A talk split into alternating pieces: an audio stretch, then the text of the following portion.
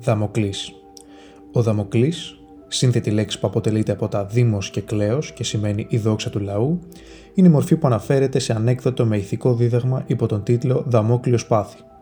Πρόκειται για ένα υπενιγμό για τον άμεσο και παντοτινό κίνδυνο που συναντάται σε άτομα μεγάλης εξουσίας.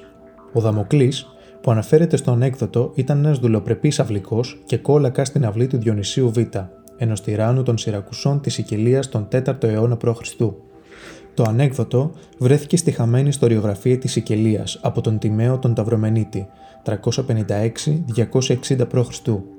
Ο Ρωμαίος Ρήτορας Κικέρονας ίσως το διάβασε στον Διόδωρο Σικελιώτη, ο οποίος το χρησιμοποίησε στο «Ερωτήσεις στις Κυλανές», πράγμα το οποίο σημαίνει πως έτσι πέρασε και στην ευρωπαϊκή κουλτούρα. Δαμόκλειος πάθη μια ημέρα, ο Διονύσιος προσεγγίζοντας τον Δαμοκλή, τον ρώτησε αν ήθελε ο ίδιος να πάρει τη θέση του απολαμβάνοντας όλα τα προνόμια του άρχοντα, αλλά μόνο για μία ημέρα. Ο Δαμοκλής δέχτηκε με χαρά αυτή την απρόσμενη πρόσκληση, απολαμβάνοντας όλα τα προνόμια. Με διαταγή του ίδιου του Διονυσίου, του φόρεσαν τη βασιλική ενδυμασία και του συνόδευσαν στη μεγάλη τραπεζαρία, όπου μπορούσε να απολαύσει όποιο είδος φαγητού επιθυμούσε. Ο Δαμοκλής απολάμβανε τη βασιλική μεταχείριση περιεργαζόμενος στο χώρο γύρω του όταν παρατήρησε πάνω από το κεφάλι του να κρέμεται ένα μεγάλο σπαθί, το οποίο συγκρατούσαν τρίχες αλόγου, οι οποίες θα μπορούσαν ανα πάσα στιγμή να κοπούν με αποτέλεσμα το σπαθί να πέσει στο κεφάλι του.